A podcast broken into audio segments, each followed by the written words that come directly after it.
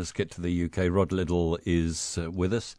And um, hysterical uh, situation in some parts of the U K there as you go into tier four. More than hysteria, it's a kind of mass outraged panic. Uh, and the Prime Minister has just been giving a press conference asking people politely not to stockpile goods.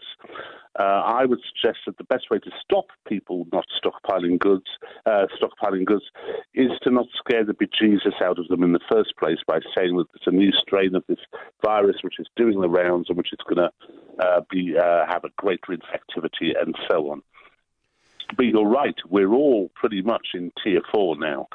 Uh, so we can't do anything. It's effectively locked down the same as it was in March, uh, slightly stricter in some respects as well. Um, and there are a few people sort of putting their heads above the parapet and saying, well, hang on a minute, this new variant, which uh, uh, apparently some Europeans are already calling the English disease, was noticed ages ago in Australia, Brazil, Netherlands and Denmark. Uh, and those countries have not been gripped by panic.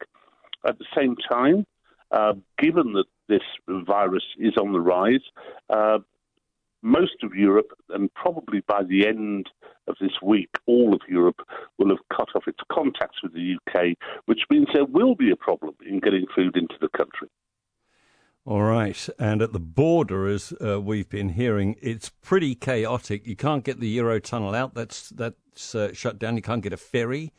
And uh, all the, right. all the yeah. trucks are backed up. Yeah, that's right, and it's going to get worse, uh, you would assume, because uh, it's a kind of perfect storm, mate. Uh, in, in, so we have this this new virus, or, or this uh, mutation of a virus, uh, at the same time as we have the end of the Brexit talks, without, as far as we know at the moment, a deal on Brexit. So all these things are sort of converging uh, to prevent goods coming into the country, people leaving the country, the normal trade between ourselves and the rest of Europe and indeed the rest of the world. Now, the vaccination rollout, how is that proceeding? Well, we are the best in the world at that. Uh, you know, we were the, we are ahead of everybody else in getting the vaccination program under, under underway. And a lot of frontline workers have already had vaccination, and so have a lot of vulnerable elderly people. Um, already, uh, I think it's a couple of hundred thousand already. Um, and so we are well ahead of the curve on that. The problem then comes, what if the new variant, and the scientists say there is no evidence to suggest this at the moment, what if the new variant is resistant to the vaccine? Um, and equally, what if we need a vaccination more than once uh, uh, per year, for example? What if we need it two or three times?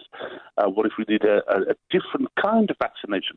So it is all kind of a little bit fraught and very difficult as well for the for, for the government to sell to the population a vaccine uh, which which will not really address the way in which they live their lives. We still have to do social distancing, uh, and may not last for very, very long at all.